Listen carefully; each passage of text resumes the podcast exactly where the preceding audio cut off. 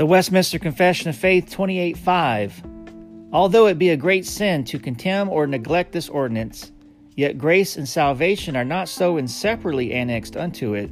as that no person can be regenerated or saved without it, or that all that are baptized are undoubtedly regenerated. This concludes the reading of Westminster Confession of Faith 28.5, brought to you by the reign of Christ.com.